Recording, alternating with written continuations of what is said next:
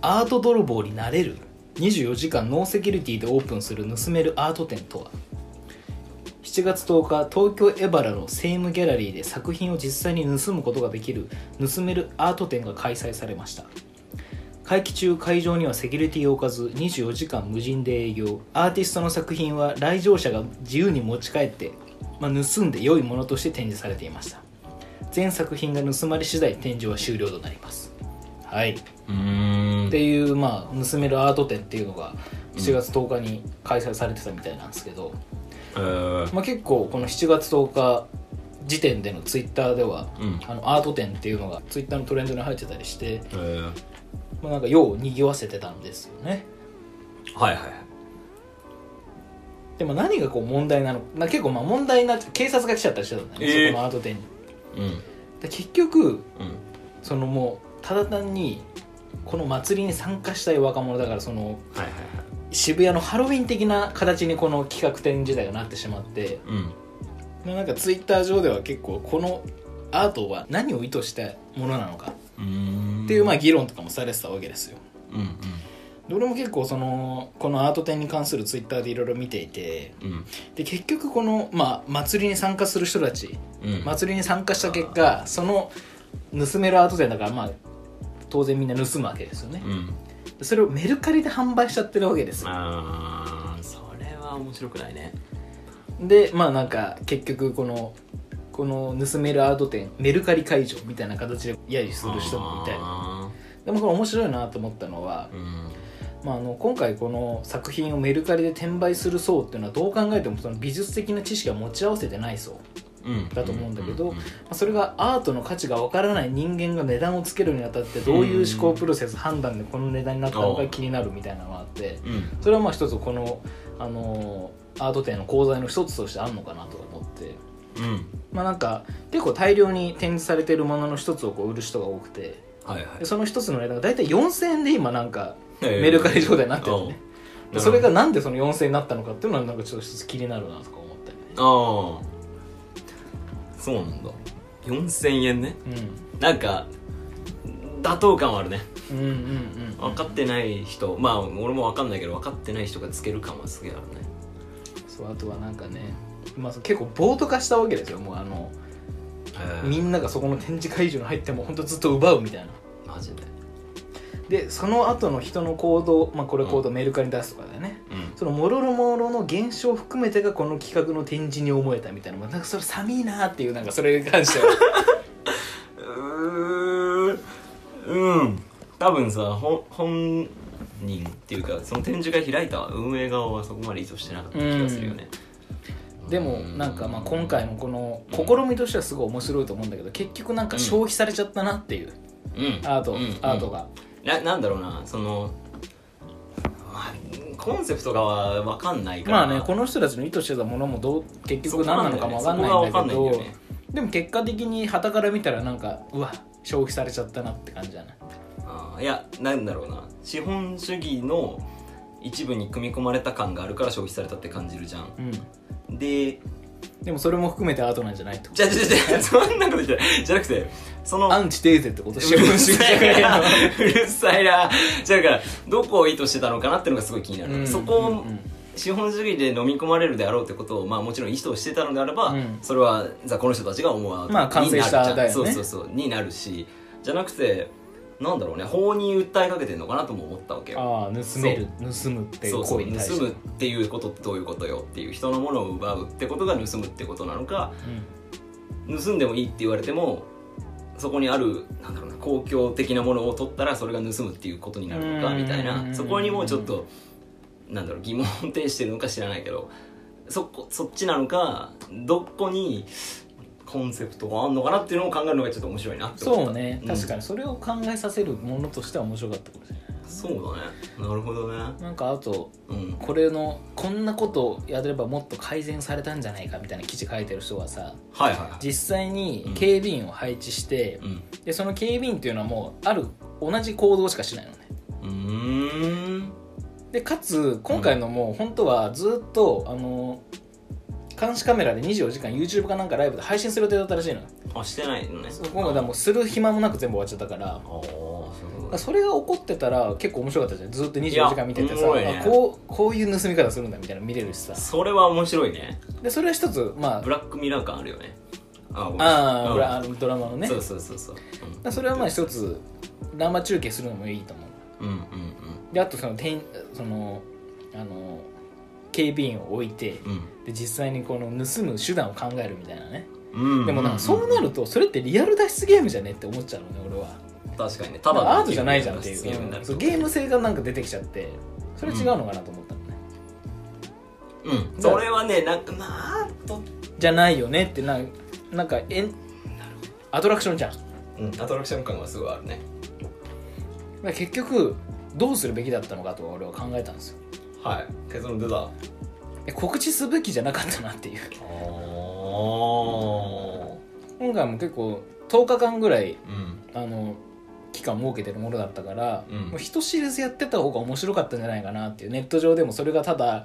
放映されてるのが見つああかそれはね放映はするんだり、ね、うん、あそ放はいいね映されてるのは見つかり、うんうんで実際にその行くしそれを何も放映されてるのも何も知らずにそこを見に行ってあ盗めるんだっていうのを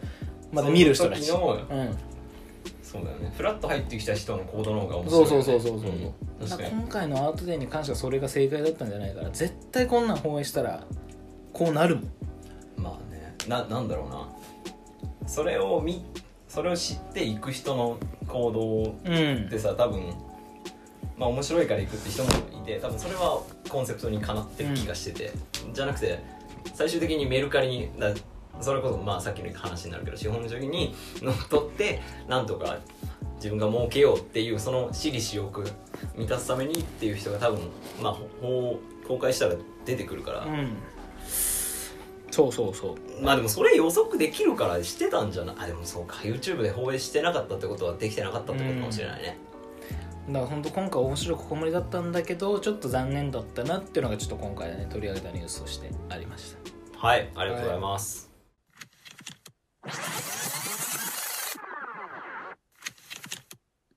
えっ、とまあいきなりニュースから始めたんだけどまず自己紹介お願いしますナムさん、はい私は、えーまあ、社会人3年目で広告業界に勤めるナムと申しますはい好きなものは好きなものというか、まあ、目指してるものとしておはう僕はあのタモリさんになりたいなと思ってい てうんもうなんかあの本当にブラタモリするような感じのどっか行けば何かの知識あるみたいなうんそういう本当雑学王っていうとちょっとタモリさんのあの格が落ちちゃうんだけど、はいはいはいまあ、タモリさんを目指してますま あとめるのとねね得体の知れないなんかそのあ感ーじとか確かにねなあれちょっと目指あいい年の取り方だなっていうのを結構思ってて楽しそうだしねなんかうん生きててなそれはもいうやなんか多方面になんか知識とか集めるの好きなんで、まあ、それをちょっと紹介できたらなって感じですねうんなるほどはいじゃあダブさんははい、えーダブと申します。えっと、もっと、えー営業をやってて、えーエンエンジニアになりました、最近。えーそれ、社会人は2年目です。ただ、ナムさんとは同じ、えー年代、そ年でうなんす。ですよねそこがまたあのいろいろややこしいところで高校の同級生でちょっと待って、俺の自己紹介終わって ない終わってないから。終わってないの終わってないから。ご好めんきなものはとかあさ、そう得意なもの何になりたいのとかさ、ーあるでしそうょだねうん好きなものなんですかじゃあえっと、好きなものは映画、漫画、アニメ、お笑い。えまあ、ざっくり言うとそんな感じ。あとラジオでも好きなんで。うんうんうんで、ねその話は、まあ、後々、このラジオでもできたらいいなっていう感まじ。あ、最近見た話とかね、うん、そうそうそう。うんこんな感じです。ははいい。でまあ2人の関係性としてはもう高校の同級生でうん。で、まあ、社会人3年目2年目って分かれてるのも、まあ、俺らの代は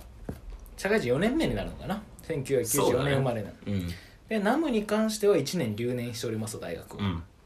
でダブに関しては2年浪人してうん。今ストレートで大学が上がってみたいな感じなんで,、ねうんうんうんでそれでちょっといろいろとごちゃごちゃしてる感じはあるんですけど、まあ、高校の同級生で2人でやってますはい。なんで、まあ、俺の方が地位が上です。なんで、 はい。うん。そういうことです。はい。でも一応ねえっと、私一人暮らししてるんで、そこがやっあぱ一個上かなっていうところですね。別にでも一人暮らしする理由がなければしなきゃいい話でおっしゃる通 りい